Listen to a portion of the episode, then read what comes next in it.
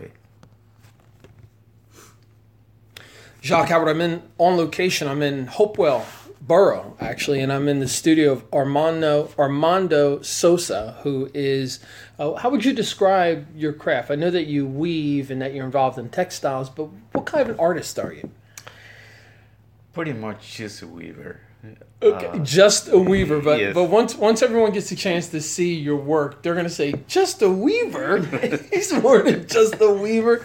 Um, right now, I'm actually, you know, it's my first time in your studio, and thank you to Beth Daly, who introduced you Yes, to me you. and your work, and um, I'm excited and I'm looking at your machinery, um, some of your artwork, and during this next, you know, 40 minutes or so, I just just want to get to know you a bit more and learn more about your craft and uh, see what we can do as far as supporting your craft and getting the word out about how fantastic it is. And then let's think about how we can maybe get some sort of an economy or a marketplace going where you're you're weaving your textiles, Thank your you, your thank you. craft is, is showcased. Thank you, thank you so much. So let's start from the beginning. Um, so you're here in the U.S. Um, uh, just share a little bit about where you're from and what brought you to the United States. Um, I'm originally from Guatemala, from the highlands. But I think you visited the, that space when, when you were there. It's a it's a beautiful town. It's uh, Guatemala is very small, but it's the the land is so uneven. There's so many mountains, and it's a beautiful country, even if it's very small. And uh, I'm lucky that I was born in a home of weavers. My father was a weaver, and also my grandfather. See the shirt that I'm wearing right now. It's it's uh, hand, hand, handloom made, the material. And this is the kind of weaving that uh, my family was doing at that time. So these weavings we, that we were doing in this town, you know, at that time in the 60s, I remember like 90% of the population were weavers. I mean, that was the way of people making their living out of the weavings. And pretty much was the whole family participating in doing it. Mm. Like women were helping to do the ikat or the tie dye. Children, we were helping with a little spinning wheel like this one to make the little spools for the, you know, the weavers to weave with. And um, it was in this town basically men who were weavers because, as you can see, this loom here is seven by eight by seven. It's a big, big um, uh, wood frame. But those looms that we have at that time were even a little bit bigger than this one. So to work eight hours or ten hours a day, it was a very heavy work, and were men mostly who were doing the weavings at that time. Mm-hmm. And so I said that I'm lucky because as a little boy, I was having the opportunity to to help and to watch my father's weaving and mixing all those colors. Sometimes I really love one of the things that was the process of threading the loom after putting all the colors together to the same length and the amount of threads that we need. Uh, I was so fascinated to see how my father was putting all the colors in sections, and once was that was done, that was a work of the whole day. Also, it was so excited for me to see all the mix of colors, and I guess that was already in my blood that I later I was gonna enjoy even more, you know, to use them and, and make my weavings. So that was a very simple uh, weaving. It's very different than the weavings that I'm doing right now. To make these weavings, I use this loom. As you can see, it has um, the four basic um, harnesses to weave to make the to do the weaving. That that is what we use to make the plain weaving. But all those other harnesses that, that are here, there are 45 the ones with the metal parts and the strings. Those 45 extra harnesses allows me to make the designs. And when you say the designs, um, you know, and I'll take pictures of, of your shirt and some of your Yeah, your like- textiles.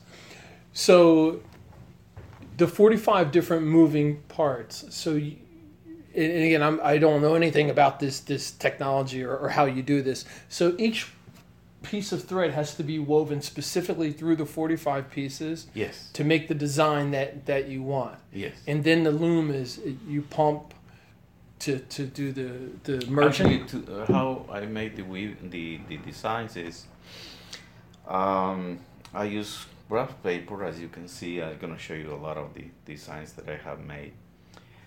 And in the page, there are 45 squares that represent for me the 45 strings that I have. And in each line, the dots that I put to create the design in the whole page in any horizontal line, the dots that are there are the strings that I pull in order to create the weaving at the same time. So it's a process of doing the weave, the stitches, and then the plain weaving in every one and every uh, every stitch. In that way, the weaving, as you can see in this piece, the every stitch is locked up with the plain weaving. And that also, be, because it's cross stitched, that gives it the strength and the durability as well. Oh yes, yes. Um, for the designs, I use a little thicker thread in order for the design to, how do you say, to have a little more form. Uh, as you can see that it looks almost like three dimensional, and that kind of weavings actually have been used to do upholstery. Is that how you say? it? To you know, sofas or chairs. Um, so it, it is very um, durable and, and resistant. Now, I- I'd like to go back and talk about the loom a little Yes. bit because the loom in itself looks like a work of art. Oh, You know, there's lots of moving pieces, Yes. but it's it's very specifically made. Oh yes, yes. I made it by memory. uh, it took me almost six months. Of course, I was using just my free time to to make it, maybe two hours every day. What it really took me a long time was to create all those harnesses. There are forty-five of them, and in each of them, as you can see, there are more than twenty threads hanging that at the same time those threads are the ones that are holding the warp thread that is all the green thread that you see. Mm-hmm. that is what we call the warp. And those threads have to go through the 45 harnesses in each one of those and then in the four other the four other harnesses to create the plain weaving. And then into the reed is that's the metal part. That's the metal part that is at the end that basically rules any loom uh, according to how many spaces for inch we have is the amount of threads that we need. And so the reed basically keeps the weaving straight helps to do the um, beating and each each line to to be consistent.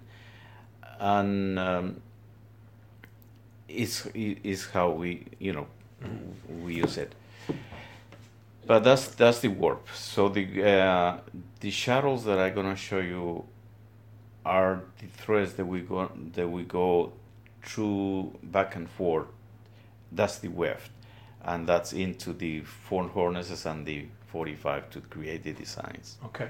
So um, again, trying to paint a picture for the the listening, non-viewing audience. Yes So with the the green thread that you have there, it looks like it's it's a lot of yardage. it is So It is. what is the setup per design? Like the time it takes to set up per design? Well, see, this I have been using the same technique that I learned as a little boy. Um, to put all those threads together, I have something else that we use to, to put all the threads together. Each thread comes in a cone like the ones you see here. Mm-hmm. And as you can feel, the, the thread is very thin. And light, And very light. Yes. So to to put the length of 30 yards, let's say, the amount of thread that I need for the web, for the whole web, is uh, it's only 36 inches, but I need 1,360 threads to put them together. So this other uh, thing that I was telling you that we call urdidor, or in English they call um, uh, warp warp board or something like that. But those are very little for small looms. But this one is a big, big loom created by four uh, pieces of wood, let's say like five feet, with one a dowel in the middle that allows them to go around and around Okay. in that way they uh, i can put them you know like um, um, line by um, i mean round by here is the Oh, See? okay. it goes around around in that way i create the length of each thread and depend how many threads i have at the same time but the amount of threads that i need to put together is 1360 to, to, to create those 36 inches across Now this loom, uh, I know you said you built it from memory, from when you were, were, Yes. were a young person. Uh, in Guatemala, when you were learning, is this similar to the type of machine you worked on? Your father worked on? Yes, yes. Uh, with one exception. I learned from uh, one of my uncles how to weave with this kind of loom to make designs. Because what I learned from my father was to create just plain weaving like this. This is a little more uh, complicated to use more harnesses. And um, when I moved to Guatemala City as a teenager, one of the jobs that I found lucky, luckily it was as, as a weaver, and one of my uncles who was there uh, working already, he taught me how to weave with these kind of looms with multiple harnesses. But at that time, there were only 29 harnesses besides the four. And uh, in 1997, I was in the hospital, and one night I started thinking, I can put more harnesses to create the designs, you know, to make bigger designs and I came up with to put 45 together, and it's what you you will count there. There are 45. So in Guatemala, it will be very ra- rarely if you find another loom with 45. Mostly will be 29 and, and the four basic harnesses. So it, it, it's pretty much the whole frame, the basic harnesses and the reed, everything is exactly the same as in Guatemala, but all the other harnesses to make the designs is the difference with those looms. Hi. Hi, Lisa. Yes. So I, I- I'm fascinated again by the loom itself, and uh, again, it structurally it just looks like a piece of art in itself, like almost like a sculpture. Like a sculpture. So, um, in some sort of a way, can you sort of describe it for the audience? Well, it's really. Um, I'm I'm sorry that I don't have enough maybe vocabulary to, to do that, but I'm gonna try my best. Yeah, sure. There are basically four big, uh, how do you call them, beams in to, that create the, co- the four corners, and they are tied with another f- four in each side, as you can see. So it creates the square box, and then there's two. Um, how do you call this round pieces of wood? Um, Like dowels like bins. okay. yes. Okay. Two round ones. One is uh, the one that we use to hold all the threads of the warp, and the other one in the other side is to wrap the weaving part. So is what is what they do, and then the hanging parts are the harnesses. Uh, they are created, by you know those flat bars that I found aluminum, which is very good to use it. And the thread that I use to make those harnesses is a wax thread. Somebody told me that that's the kind of thread that uh, lately the industry of making tires use instead of using wire. Years ago, they started using wire inside mm-hmm. of the rubber, but this time they use this thread, which make the tires a little more less heavy or things okay. like that. So that's that that's the hanging part, and the reed that is in the other two pieces of wood is what really you know we use to to um, to tie every every stitch. Okay. And when you say tie every stitch, so if we're looking uh, hypothetically horizontal and vertical, then the other portion comes in and locks it in place. Yes, yes, yes. See the warp threads.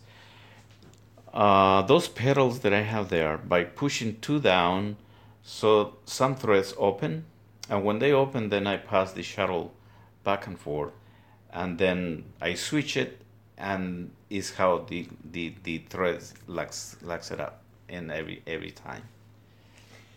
Now, on this particular setup that you have today, you've got the green thread, and I, I keep referencing visually to your beautifully colorful shirt that has probably six or eight different colors. How do you how do you interject the other colors? With this one, uh, I put the colors in in the um, in the weft part because as you can see, all the warp the warp is only one color, but to weave with, it's the the sky is the limit. You can put mm-hmm. any colors you can imagine. As you can see in this piece, the warp was the, this pale uh, pale gold, but the colors that I use is there are so many colors, blues, greens, oranges, browns. and uh, so the sky is the limit to use any color. It's um, you know it was fascinated. Mm-hmm. And I'm sure in this short amount of time, I won't be able to get a full understanding of how intricate uh, the detail work is. Um, I'm looking at this one piece that, that you just mentioned with the the pale gold thread and the multiple colors, but it's got your name initial or you know your your initial your first name and your last name Sosa in in the actual woven into, woven to the fabric. Yes. Now that in itself, how complex and difficult is it to do that? Well, it's um, it's really easy. Once you can start weaving and know how the threads, you know, open up and all that. so you can create let- letters or any design. So also there are no limits. You can create so many different designs. It's um, it's fascinating. It's just a question of counting the threads and make a project and go line by line to make you know the design. Mm-hmm. So it's it the the craft of creating and weaving. It's really the process of the setup, um, having a, a, a almost like a blueprint of exactly what you want to do and following that. Pretty much, yes, yes. You can you can say that it's. Uh, uh, each pattern, if you uh, respect every dot in doing every stitch, the design comes comes up. Now, and to make it more complex, you can also make one side with a little color and then another part of the design with another color, and that's how some of the designs come with different colors in it. Mm-hmm. Now you are second generation, so your father taught you. Um, did your grandfather and great grandparents teach the rest of your family? My grandfather was a weaver also. Yes, actually he was an artist. He really, I think he died with that knowing that he. Oh my God! I can remember so many things that that he made, and when I weave and I start weaving for me is a connection with my past. I start sometimes I play my music in Spanish and I start thinking the time that I was a little boy and you know playing in the patio and watching my family working and sometimes I was helping. So I remember so much my grandfather. He made beautiful, beautiful things. Sometimes um, for for different stations of the year, we have um, so many different things. Starting in January, we celebrate the Day of the Kings, the Oh, 6th yeah, of three January. kings or something. Yeah. One time they asked my grandfather to make the how do you call the things that you put on the horses to to mount for the person to jump on. Oh, oh, her, oh, saddle. Yeah, saddle. yes, yes. He made those with cardboard and tissue paper to put the colors and it, it, it was unfortunately uh, it's hard for me to describe it but you can imagine the saddle on a horse but he created like to to see the texture not to see just the piece of cardboard but to see this texture he created he put another colors bending uh, all these little pieces of paper and they look so beautiful I, I, as a little boy i remember i remember so much when i like it a lot. And then he was um, for the day of the saints in november we have almost like a competition in the in the field next to where we were living to fly kites. And i remember he makes such a beautiful kites for all his uh, grandchildren so all the things that he was doing he was very handy. He was making anything that he was thinking that we're going to use. Sometimes he saved little pieces of wood or something. He thought i can use this for something like that and he was very creative very very very creative. And sometimes when i weave and i remember that i think that i i wish you know that i can that he can be alive to see that but uh, i do it in in his memory because uh, he, he once he told me um, when I was planning to leave my hometown to, to be in Guatemala City, he said he told me that was important to to um, he know that as resources were very limited, you know, we were very poor. So he said, well, we don't have education. Uh, it's gonna be hard for you. But to be in the city with no education is going to be very very hard when you grow up. So it's important for you to learn one art. And he was talking mostly about the weavings that we were doing. In a way i remember when i got that opportunity to work as a weaver and i thought well this is something that i really have to learn.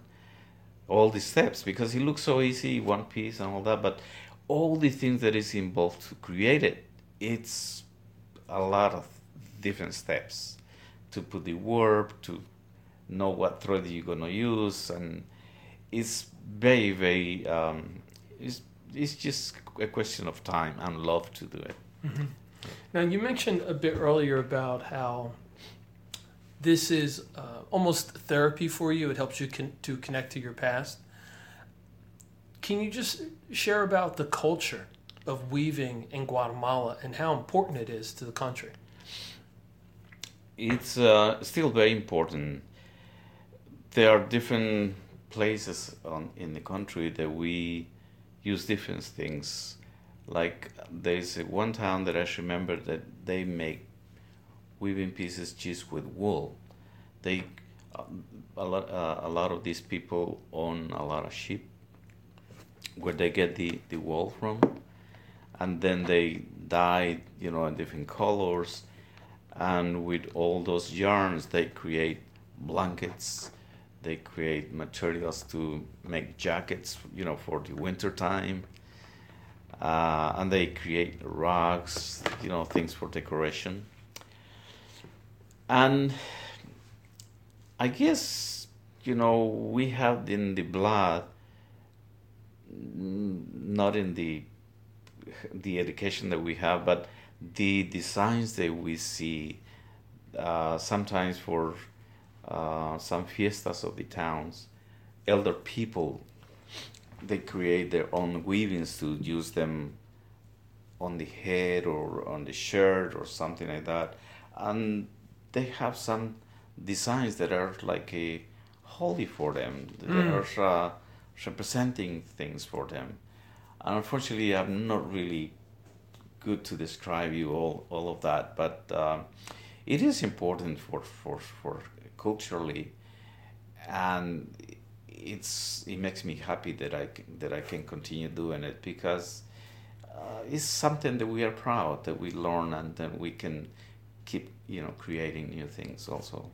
Mm-hmm. Um, when uh, I was sitting with Beth when she introduced me to you and we were going through some images and some books and things, um, she made it clear about the, the different colors and the patterns and the different meanings behind them, mm-hmm. um, whether it represents a particular time of the year or a particular um, community. Can you just elaborate on that? Yeah, even for. Uh when young women are you know engaged and they're gonna be married so they sometimes they spend more than a year to create the weaving piece that they're gonna make like a huge almost like a, a stola or kimono or you, you know different names but and women who weave in guatemala they use the backstrap loom and they create such a beautiful designs. And again a lot of these designs have been for generations that they have some meanings and you know for luck for uh, so many things. And um, so I'm sorry I, I, forgot the rest of the yeah it's, it's, I think that you answered it. So there there's a lot of emphasis put into um, emphasis into like original designs and concepts in each of the pieces by the artist yes it's, it's true okay now uh, in Guatemala um, are men just as um, actively involved in the culture of creating, weaving art um, as the women? Is, is, is it equally as important? Um, it is important, and it's sad at the same time to, mm. to say this because young people they are not interested to do weavings anymore. Uh, lucky, lucky that they have you know more opportunities to educate themselves better.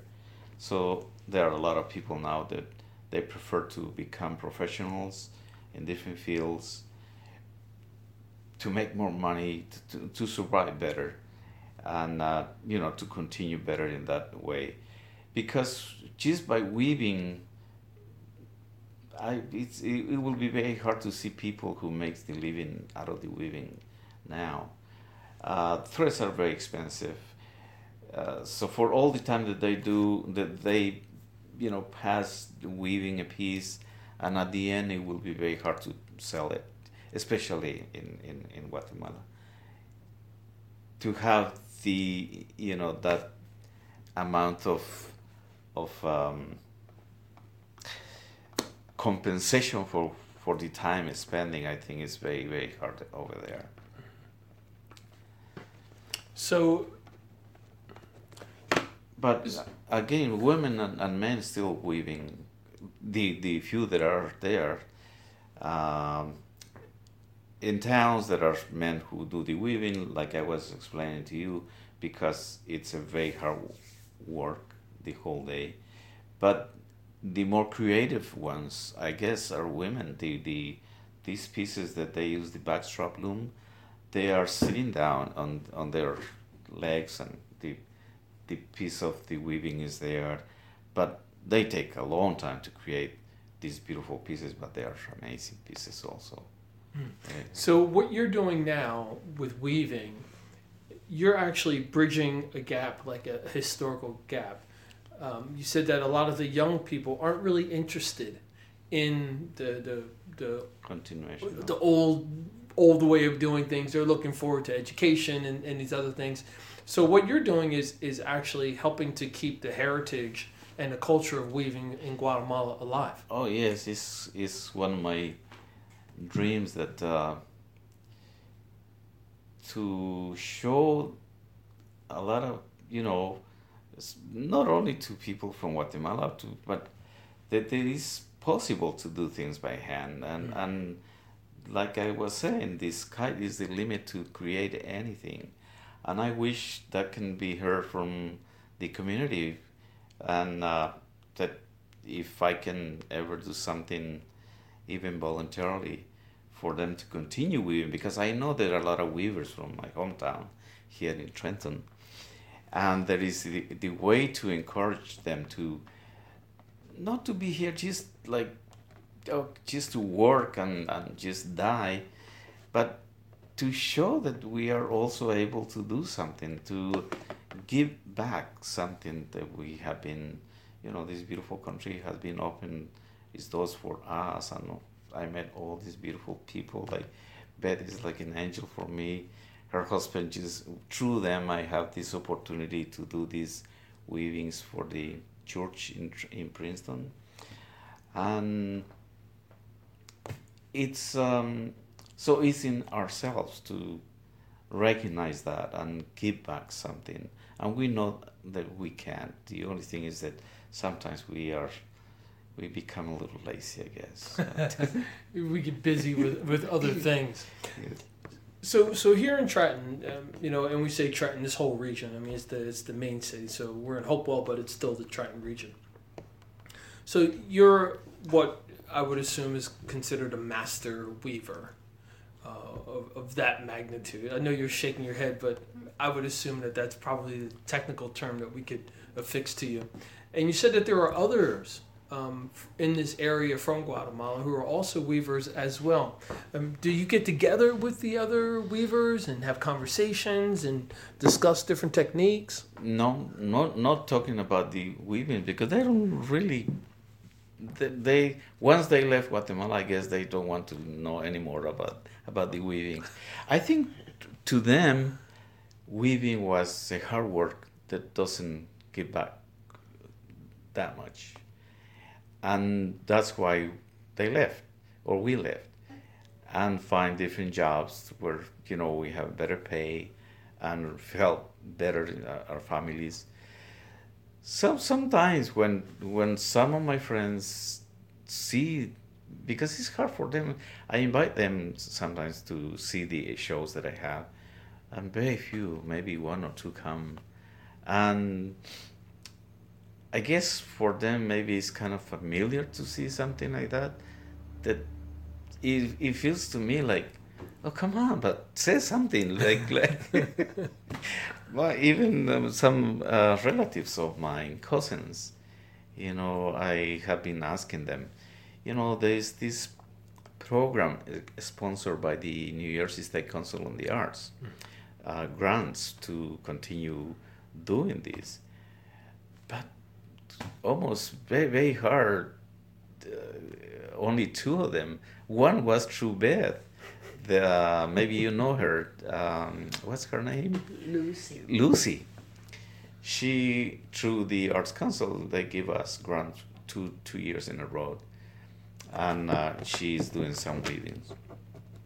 As an apprentice. Yes. As an As an apprentice. As a Okay. apprentice, yes. Now, do you have concerns, um, fears that this wonderful cultural heritage of weaving is going to be forgotten? I hope not. You know these um, these times. Technology, uh, it's how do you say? It's making to that to disappear. but at the same time, I think there have to be some people that it will be sad to see that nobody wanted to do anything with their hands. Like everything is so mechanic, so that at the end doesn't have exactly the same uh, look or feeling. It's so different. But one thing made by hand, I remember when I finished making the loom, uh, people were saying, "Wow, this is just a work of just just to see the loom is like you were saying at the beginning, you know, it's something to admire." Yes. not to mention the pieces that I have. I sometimes when I finish some pieces, I I almost cry because I wow I made it, and stitch by stitch, 100, 140 hours to make one piece, with all those colors. But at the end, you know, when I have these shows and places to show and people who appreciate, that gives me so much satisfaction. And especially when I sell some of them. that always It- helps. Yeah, it helps a lot because, you know, to buy more materials and, and uh, I mean, I sell these pieces for $3,200. And when I sell one of them, I say, wow, that's great. I wish I can, you know, sell one piece every week, but it's not possible. uh, but yeah, it's Well, it's it's tough to actually produce that much work because you said you're putting 100, 120 plus hours into each in piece. one piece, yes. Yeah, so that that's a lot. So you're working three weeks. Right, right. Yes. And I do that just using my free time because I could not do this full time still. Uh, someday.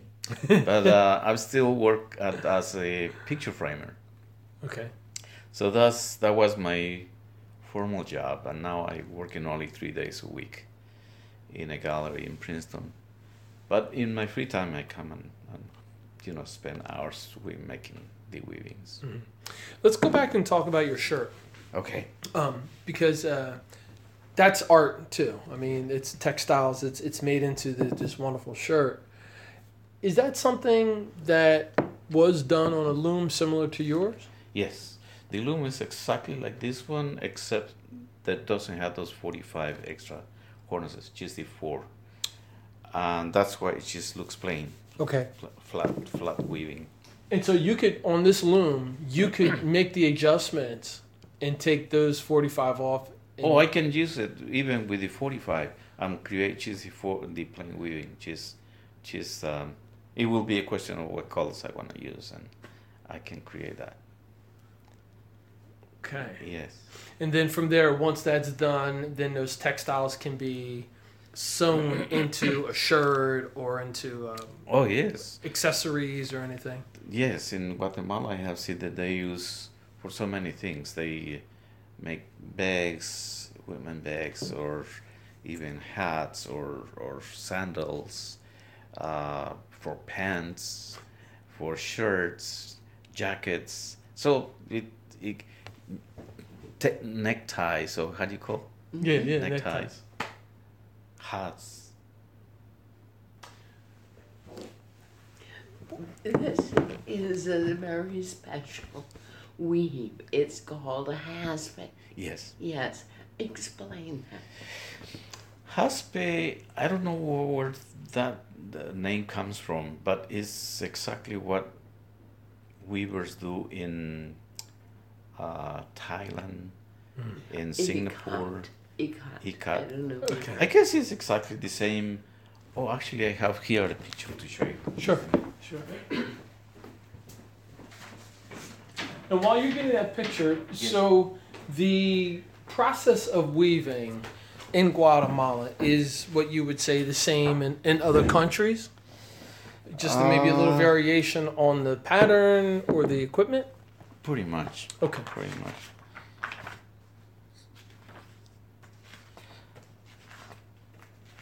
Well, the males, the men's uh, looms uh, originated in Spain, and they they were brought into Guatemala when.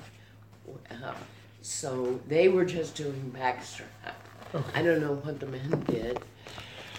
See, to create the ikat, it's these threads that are put together in lengths, and then with the nuts they create the design, and then they dye, and after they dye, they take off the nuts, and that's the thing that has been created design. Almost a variation on tie dye.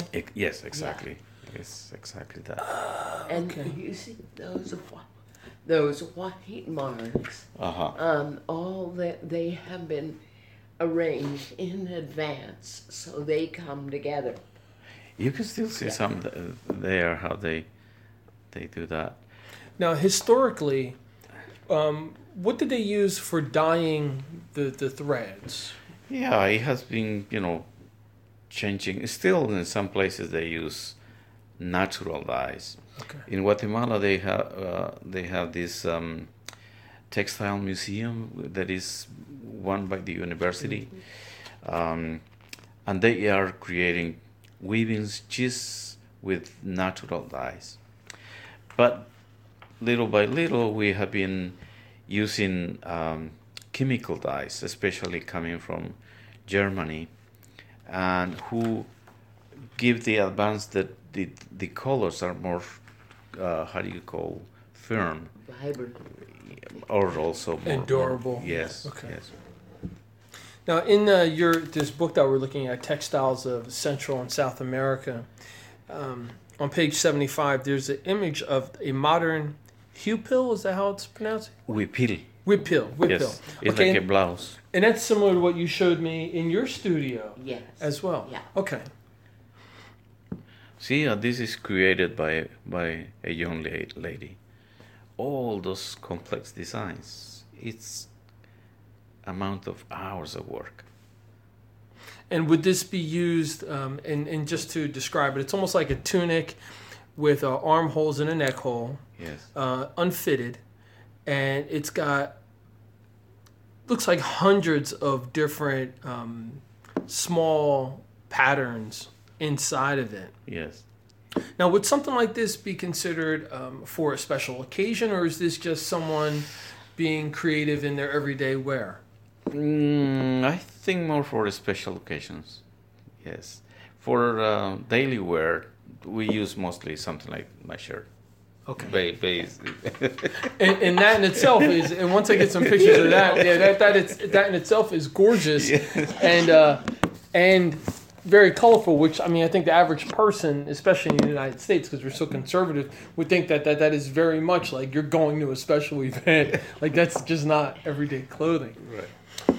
So, what are your anticipations, or what are you looking to do with keeping the culture of weaving alive? What are your plans? Well, my plans, I think, are to continue and and be more inspiring and make more pieces. I th- have so many projects in my mind that I want to make in the weavings. Beautiful designs that I have see. You know, I have the opportunity to go to um, the museums, and when I see some designs, I just I guess it's, it's, it's a soul that I have that I wanted to create also something with my hands. And I, I, I- hope God can give me, you know, that the opportunity to keep creating and make more things for. If there, I'm teaching weaving at the Arts Council in Princeton, and whoever wants to, to take the weaving classes, and I will be so happy if they continue doing some of those, uh, you know, some of those weavings and keep the tradition going. I have been mixing in my weavings now designs from different cultures. Like the piece that is behind you, that design of the circles, I saw the the um, the design the original design from a weaving piece that was on how do you call uncovered or brought it back from a tomb of a king in China, three thousand years ago was buried, and it was just in pieces. So, but I thought, oh wow, that's a beautiful design that I can, you know, keep keep going, and into those circles I make some designs of the Mayan figures. So I mix some, you know, part of the Chinese with the Mayans, and other pieces like um, that I have made. I I have been creating uh, Renaissance designs with uh, with Mayans or uh, Egyptians, Wow.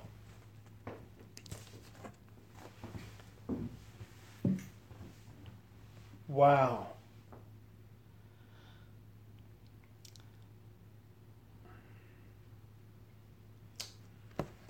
Wow. Uh,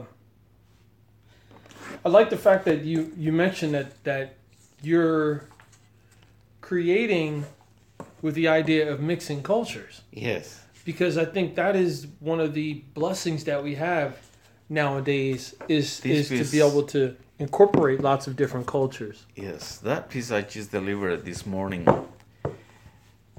And as you can see in the border, it has the designs from some place in, in the Middle East.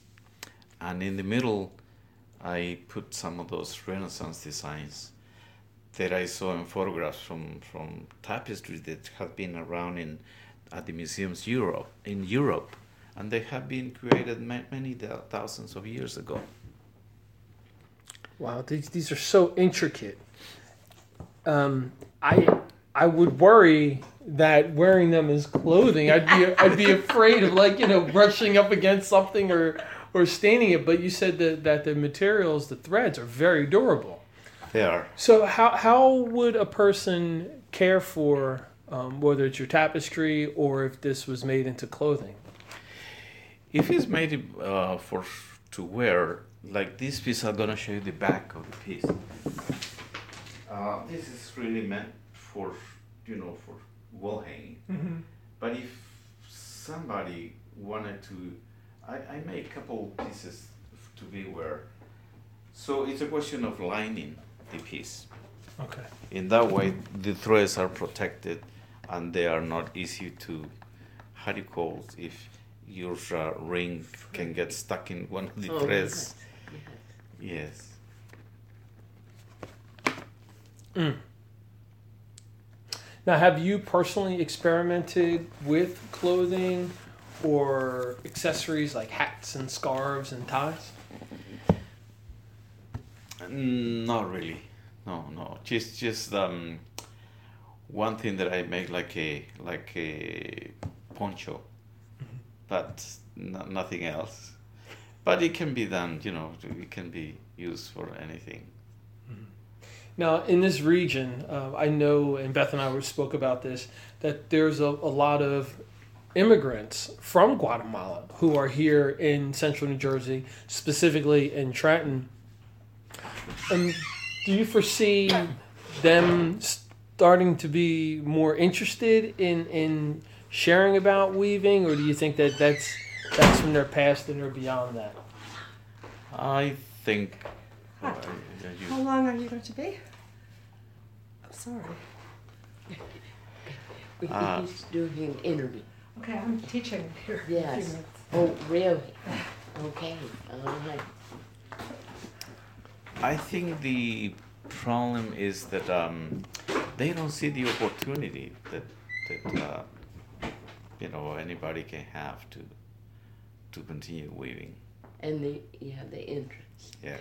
Though the one thing that I, I, I don't know if you talked about when I was out of the room is that his town, Salcajá, was a weaving town.